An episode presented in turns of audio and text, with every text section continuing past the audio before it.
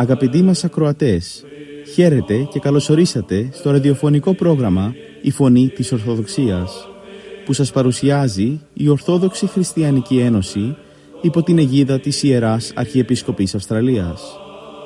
Το πρόγραμμα μας σήμερα είναι αφιερωμένο στην προετοιμασία για τη μεγάλη εορτή των Χριστουγέννων. Μεταξύ άλλων θα ακούσετε διδαχές από την Αγία Γραφή, σκέψεις από πατερικά κείμενα και βίους Αγίων. Καλή σας ακρόαση.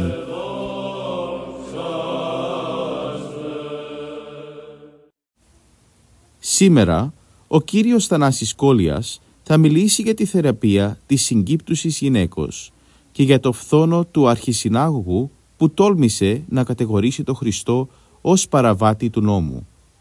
Επίσης, θα μιλήσει για το αποστολικό ανάγνωσμα όπου ο Απόστολος Παύλος μας προτρέπει σε θαραλέο αγώνα πνευματικό. Αγαπητοί μου αδελφοί, καλημέρα σας. Σήμερα Κυριακή θα ακούσουμε το Ευαγγελικό Ανάγνωσμα παρμένο από το Καταλουκάν Ευαγγέλιο 13ο κεφάλαιο στίχη 10 έως 17 όπου μας περιγράφει ο Ευαγγελιστής Λουκάς την θεραπεία της συγκυπτούσης γυναικός. Ακούστε τη μετάφραση του κυρίου Τρεμπέλα. Εδίδασκε δε κατά την ημέρα του Σαββάτου εις μίαν από τη συναγωγάς. Ο Χριστός δηλαδή. Και ιδού επαρευρίσκεται εκεί μια γυναίκα η οποία εξ συνεργίας του πονηρού πνεύματος κατήχε το υπό ασθενείας επί 18 έτη και ήτο δι' αυτό σκυμμένη διαρκώς με κερτωμένο το σώμα και δεν είναι δύνατο να σηκώσει ορθίαν την κεφαλή της ολοτελώς. Όταν δε την είδε ο Ιησούς, τη σε φώναξε και της είπε «Γυναίκα, είσαι λυμένη και ελευθερωμένη από την αρρώστιά σου» και έβαλε επάνω της τα σχήρα του. Κατά την ίδια στιγμή επανέκτησε την ορθίαν στάση του σώματός της και εδόξασε τον Θεό για την θεραπεία της. Έλαβε δε τον λόγον ο αρχισυνάγωγος γεμάτος αγανάκτηση και ότι κατά την ημέρα του Σαββάτου έκαμε τη θεραπεία ο Ιησούς και έλεγε στο φλήθος του λαού «Έξι ημέρα είναι στην διάθεσή μας, κατά τα οποίες δικαιούμεθα και πρέπει να εργαζόμεθα. Κατά αυτάς λοιπόν τα εργασίμους ημέρας να έρχεστε και να θεραπεύεστε και όχι κατά την ημέρα του Σαββάτου. Απεκρίθη λοιπόν εις αυτόν ο Κύριος και είπε «Υποκριτά, εσύ που υπό το πρόσχημα του σεβασμού του Σαββάτου κρύπτεις φθόνων και μοχθηρίαν. Ο καθένας σας κατά την ημέρα του Σαββάτου δεν λέει το βόδι του ή τον όλον του από την φάτνη και δεν το πηγαίνει να το ποτίσει, χωρίς, σύμφωνα με την εκ παραδόσεως ανεγνωρισμένη ερμηνεία της εντολής του Σαββάτου, να θεωρείται παραβάτης αυτής. Αυτή η δε που είναι κόρη και απόγονος του Αβραάμ, την οποία έδεσε ο Σατανάς με την αρρώστια, ώστε επί 18 ολόκληρα χρόνια να μην δίνεται να σηκωθεί όρθια. Δεν είναι το πρέπον και επιβεβλημένο να λυθεί από το μακροχρόνιο αυτό και δυνηρών δέσιμων κατά την ημέρα του Σαββάτου; Και ενώ έλεγαν αυτά, ο Ιησούς εντροπιάζονται όλοι οι αντίθετοι του και όλος ο λαός έχειρε δια όλα τα λαμπρά και θαυμαστά έργα που διαρκώς γίνονται από Αυτόν. Ξεχύλισε πια η αγανάκτησης του αρχισυναγώγου που τόση ώρα εκόχλαζε στα στήθη του και το δηλητήριο του φθόνου που πλημμύριζε την καρδιά του χύνεται άφθονο κατά του Ιησού. Αυτές οι ζητοκραυγές και επεφημίες του λαού προς τον ελευθερωτή της συγκητούσης είναι το χειρίδιο που τον πληγώνει κατάστηθα. Γι' αυτό φορεί το προσωπείο του ο Θεός και αρχίζει να συκοφαντεί μπροστά στο λαό με πικρόχολα λόγια τον διδάσκαλο. Τον κατηγορεί ως παραβάτη του νόμου, ως ασέβαστο άνθρωπο. Και να η απόδειξης, λέει, ετόλμησε ο Ιησούς να καταργήσει την αργία του Σταβάτου και να εργαστεί λύνοντας την δύσμηρη αυτή γυναίκα από τα πολυχρόνια δεσμά της ασθενείας της. Ο φθόνος είναι πάθος αγαπητοί μου αδελφοί, υπό το οποίο όταν κατέχεται ο άνθρωπος αισθάνεται λύπη για την ευτυχία του άλλου. Που φτωνεί δηλαδή. Αισθάνεται λύπη για την δόξα και τιμή αυτού, για τον πλούτο του, την επιμερία του, την ευφυΐα του, ίσως την παλιμάθεια του, για την ικανότητά και εν γέννη για οποιαδήποτε καλό που έχει αυτός. Αντιστρόφως, αισθάνεται χαρά στην δυστυχία του φθονουμένου, στην καταφώνηση αυτού, στην πτώχειά του. Παραδείγματα μοχθηρίας βλέπουμε και άλλα στην γραφή. Ο Κέιν, ως εν παραδείγματι η έννοια του φθόνου τον οποίον είχε, φωνεύει τον ευλαβή και δίκαιον αδελφό του, τον Άβελ. Τον ενάρετον και ζώφρονα Ιωσήφ ευλέθησαν ένικα αυτόν να θανατώσουν οι αδελφοί του. Και επιτέλους τον πούλησαν εις Ισραηλίτας εμπόρους. Και πολλές φορές είδαμε τον Κύριον Ιησούν ένικα του φθόνου, οι γραμματείς και οι Φαρισαίοι το κατεδίκασαν εις τον διασταυρού θάνατον. Το πάθος του φθόνου είναι πάθος μισαρών και ευδελικτών όχι μόνο ενώπιον του Θεού, αλλά και ενώπιον των ανθρώπων. Είναι μισαρών και ευδελικτών ενώπιον του Θεού, διότι είναι αντίθετο, όλος αντίθετο της αγάπης της οποίας, την, την οποία έχει ο Θεός, εν τελειότητη και την οποία εξητεί και εκ του ανθρώπου. Είναι δε μισαρών το πάθος σε τούτο και ενώπιον των ανθρώπων, διότι όλοι οι άνθρωποι αποφεύγουν τον φθονερό. Και πώς θα ρωτήσετε πολεμείτε το πάθος αυτό του φθόνου.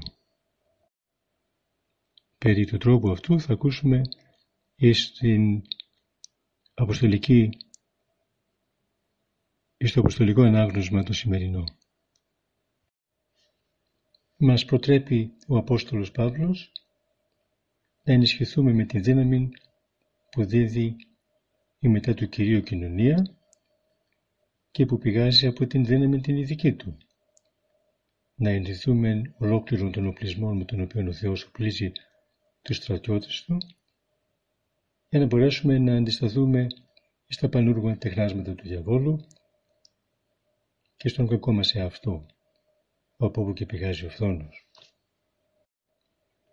Μας προτρέπει δηλαδή ο Απόστολος Παύλος προς θαραλέον αγώνα. Μας λέει ότι ο αγώνας μας θα είναι φοβερός και χρειαζόμαστε τη δύναμη του Θεού. Και στην επιστολή αυτή προς Εφησίους, κεφάλαιο 6, στίχη 10 έως 17, στους στίχους 14 έως 17, περίπου, μας εξηγεί ποιος είναι ο πνευματικός οπλισμός του χριστιανού; Και μας λέει να σταθούμε στην παράταξη του αγώνος, αφού ζωστούμε ως ζώνη την αλήθεια. Ώστε εκ της αληθείας ο φωτισμός να μας δίνει την πνευματική δύναμη και ευκαινησία και να ενδυθούμε σαν τόρεκα την δικαιοσύνη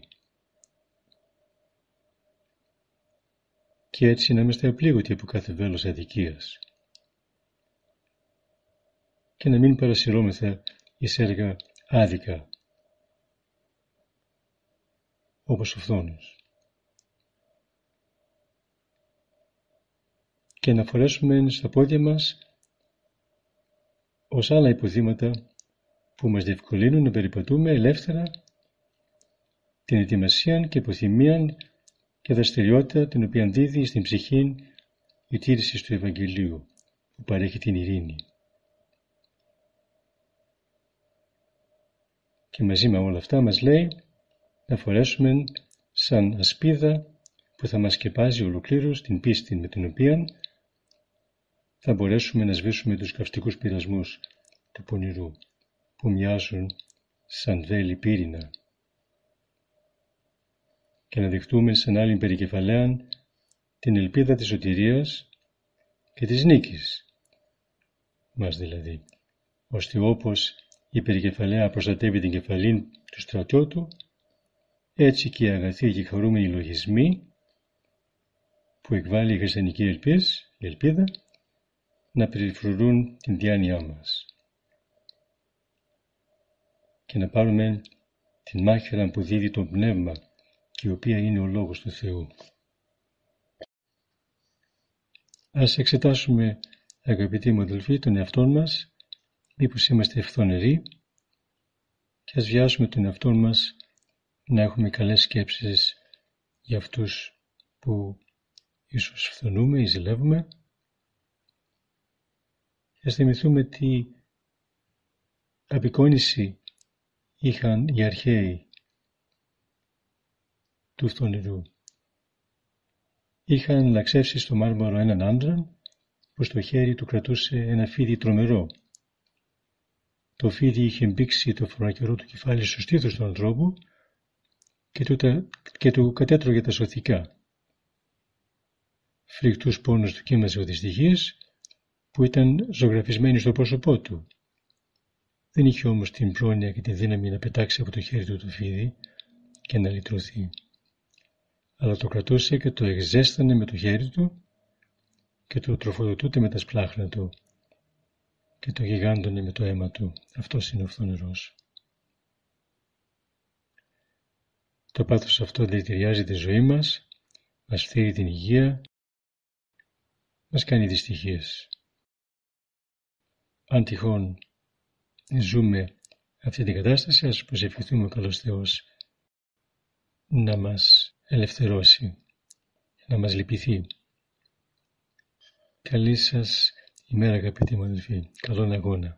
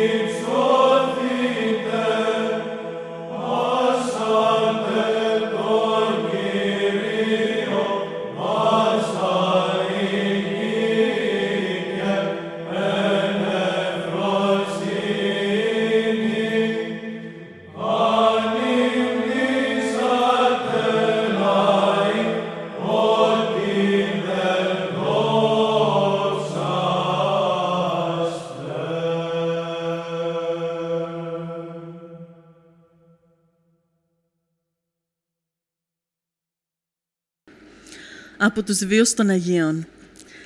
Στις 4 Δεκεμβρίου η Εκκλησία μας τιμά τη μνήμη της Αγίας Βαρβάρας. Ας ακούσουμε λίγες σκέψεις από την ζωή αυτής της μεγάλης Αγίας. Η Αγία Βαρβάρα είναι ένα κόσμημα των μαρτύρων του 3ου αιώνα μετά Χριστού. Ο πατέρας της ήταν από τους πιο πλούσιους ειδωλολάτρες της Ηλιοπόλεως και ονομαζόταν Διόσκορος. Μοναχοκόρη η Βαρβάρα διακρινόταν για την ομορφιά του σώματός της, την ευφία και σοφροσύνη της. Στην χριστιανική πίστη κατήχησε και ήλκησε τη Βαρβάρα, μια ευσεβής χριστιανική γυναίκα. Την ζωή της μέσα στο εδωλατρικό περιβάλλον, η Βαρβάρα περνούσε με κάθε ευσέβεια και σεμνότητα. Όμως το γεγονός αυτό δεν έμεινε για πολύ καιρό μυστικό. Ο Διόσκουρος έμαθε ότι η κόρη του ήταν χριστιανή και εκνευρισμένος διέταξε τον αυστηρό περιορισμό της αλλά η Βαρβάρα κατόρθωσε και δραπέτευσε. Ο πατέρας της τότε εξαπέλυσε άγριο κυνηγητό μέσα στις σπηλιές και τα δάση όπου κρυβόταν η κόρη του. Τελικά κατόρθωσε και τη συνέλαβε. αλλά ο άσπλαχνος και πυρωμένος ειδωλολάτρης πατέρας παρέδωσε την κόρη του στον ηγεμόνα Μαρκιανό. Αυτός αφού στην αρχή δεν κατόρθωσε με δελεαστικούς τρόπους να μεταβάλει την πίστη της, διέταξε να την μαστιγώσουν ανελέητα. Κατόπιν την φυλάκισε, αλλά μέσα εκεί ο Θεός θεράπευσε τις πληγές της Βαρβάρας και ενίσχυσε το θάρρος της. Τότε ο ηγεμόνας θέλησε να την διαπομπεύσει δημόσια γυμνή, αλλά ενώ έβγαζαν τα ρούχα της, άλλα ωραιότερα εμφανιζόταν στο σώμα της. Ο ηγεμόνας, βλέποντας το θαύμα, διέταξε να αποκεφαλιστεί. Χωρίς καθυστέρηση, ο ίδιος ο κακούργος πατέρας της ανέλαβε και την αποκεφάλισε. Από τους βίους των Αγίων Στις 4 Δεκεμβρίου η Εκκλησία μας τιμά την μνήμη του Οσίου Ιωάννη του Δαμασκηνού. Στο πρόγραμμά μας σήμερα θα αφιερώσουμε μερικές σκέψεις από τη ζωή του. Διαπρεπέστατος θεολόγος και ποιητής του 8ου αιώνα και μέγας πατήρ της Εκκλησίας. Γεννήθηκε στη Δαμασκό στα τέλη του 7ου αιώνα και έτυχε επιμελημένης αγωγής από τον πατέρα του Σέργιο, που ήταν υπουργός Οικονομικών του Άραβα Χαλίφη Αβδούλ Μελίκ του πρώτου. Δάσκαλός του ήταν κάποιος πολυμαθής και ευσεβέστατος μοναχός που ονομαζόταν Κοσμάς και ήταν από τη Σικελία. Ο Σικέλιος μοναχός πράγματι εκπαίδευσε τον Ιωάννη και τον θετό του αδελφό Κοσμά τον Μελωδό, άριστα σε όλους τους κλάδους της γνώσης. Όταν πέθανε ο Σέργιος, ο γιος του Ιωάννης διορίστηκε, χωρίς να το θέλει, πρωτοσύμβουλος του Χαλίφη Βελιδά. Αργότερα, όταν ο Χαλίφης Ομάρο δεύτερος εξήγηρε διωγμό κατά των χριστιανών, ο Ιωάννης μαζί με τον θετό του αδελφό Κοσμά, του έπειτα επισκόπου Μαούμα, έφυγαν από τη Δαμασκό και πήγαν στην Ιερουσαλήμ. Εκεί ο Ιωάννης έγινε μοναχός στην περίφημη μονή του Αγίου Σάβα, όπου έμεινε σε όλη του τη ζωή μελετώντας και συγγράφοντας. Στο διωγμό κατά των Αγίων εικόνων, επιλέοντος του Ισάβρου, πήρε ενεργό μέρος και εξαπέλυσε κατά του ασεβούς αυτοκράτορα τους τρεις γνωστούς λόγους υπέρ των Αγίων εικόνων, πράγμα που θορύβησε τον Λέοντα. Ο Ιωάννης κατανάλωσε όλη τη ζωή για τη δόξα της Εκκλησίας και άφησε σε μας θησαυρούς ανυπολόγιστης αξίας. Έζησε με οσιότητα πάνω από 100 χρόνια και κοιμήθηκε ειρηνικά το 749. Τάφηκε στην μονή του Αγίου Σάβα.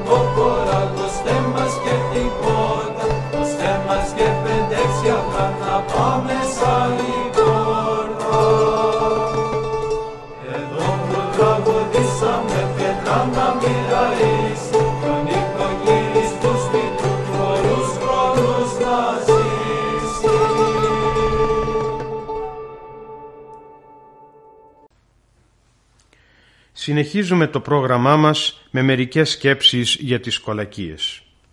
Είναι γνωστός ο μύθος με το σαλιγκάρι και τον αετό. Σε μια ψηλή βουνοκορφή που δεν μπορούσε να πατήσει ανθρώπινο πόδι, ένας αετός συνάντησε ένα σαλιγκάρι. «Σάλιαγκα», είπε ο αετός, «πώς τα κατάφερες και ανέβηκες τόσο ψηλά» και το σαλιγκάρι με κοινική ειλικρίνεια εξήγησε «Έρποντας, γλύφοντας και με τα κέρατά μου». Ο αετός αηδίασε και κτύπησε με το πόδι του το σαλιγκάρι να το κατρακυλήσει.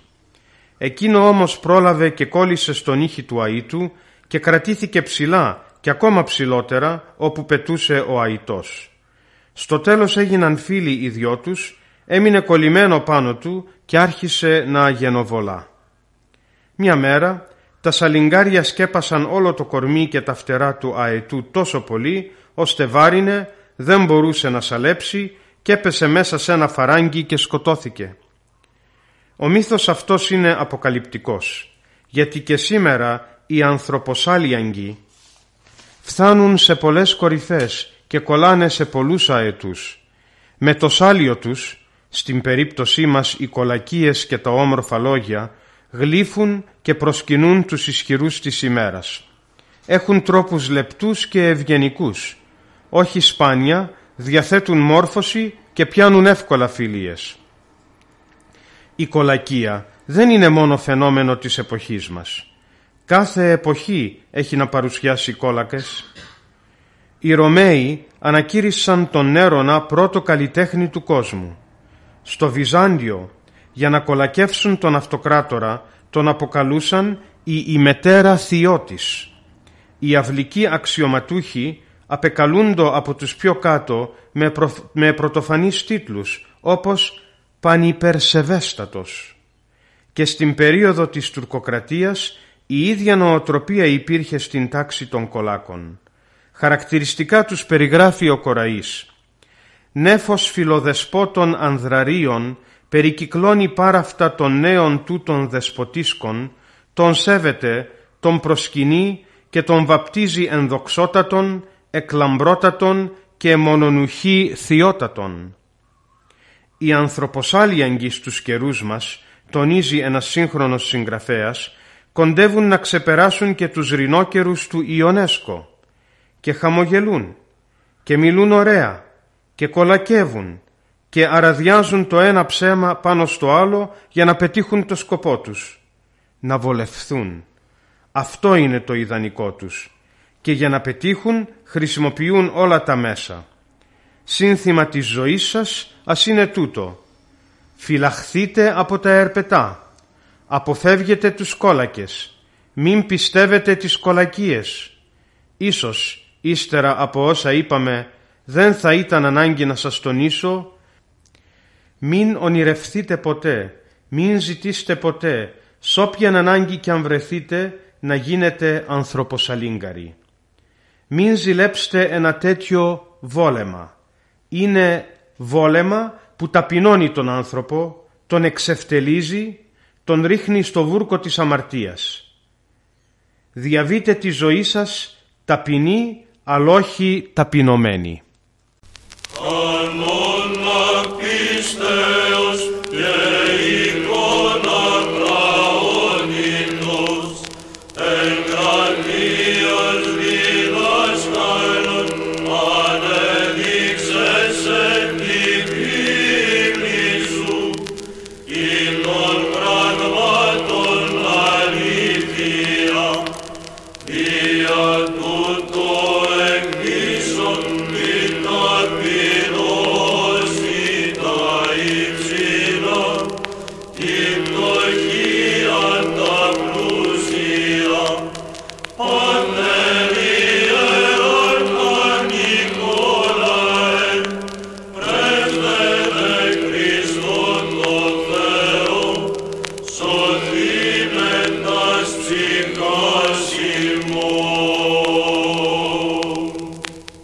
Από τους βίους των Αγίων. Το 6 Δεκεμβρίου η Εκκλησία μας τιμά τη μνήμη του Αγίου Νικολάου.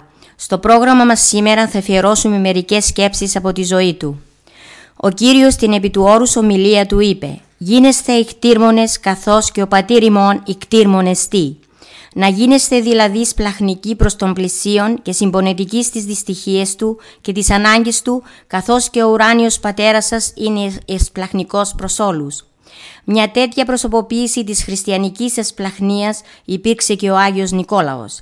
Γεννήθηκε τον 3ο αιώνα μετά Χριστό στα πάταρα της Λυκίας από γονείς ευσεβείς και πλουσίους.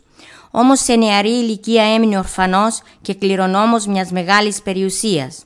αλλά ο Νικόλαος εμπνεόμενος από φιλάνθρωπα συναισθήματα διέθετε την περιουσία του για να ανακουφίζει άπορα ορφανά, φτωχούς, χείρες, στενοχωρημένους οικογενειάρχες.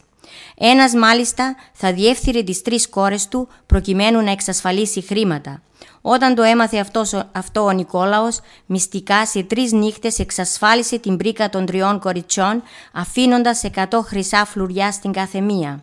Έτσι οι τρεις κόρες αποκαταστάθηκαν και γλίτωσαν από βέβαιη διαφθορά. Έπειτα ο Νικόλαος, μετά από ένα ταξίδι του στην Ιερουσαλήμ, χειροτονήθηκε ιερέα στα Πάταρα και όταν επεβίωσε ο τότε αρχιεπίσκοπος Μύρων της Λυκίας, οι επίσκοποι διαθεϊκής αποκαλύψεως έκαναν αρχιεπίσκοπο τον Νικόλαο. Από τη νέα του θέση ο Νικόλαος επεξέτεινε τους αγώνες του για την προστασία των φτωχών και των απόρων.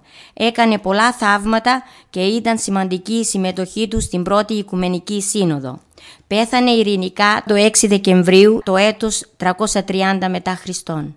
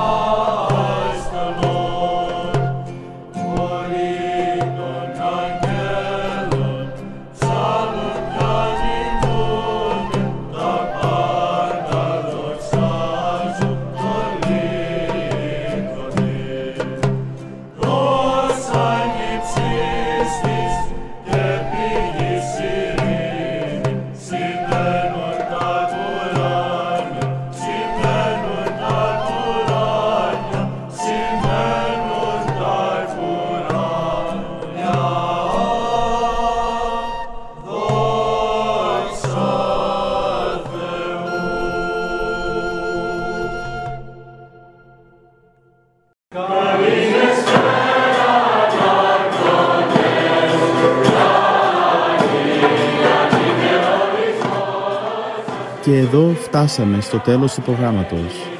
Σας ευχαριστούμε για τη συντροφιά σας. Θα είμαστε και πάλι κοντά σας την επόμενη εβδομάδα. Μπορείτε επίσης να μας παρακολουθήσετε στο Facebook, Spotify και στο YouTube κανάλι «Η Φωνή της Ορθοδοξίας». Αγαπητοί μας ακροατές, καλά Χριστούγεννα!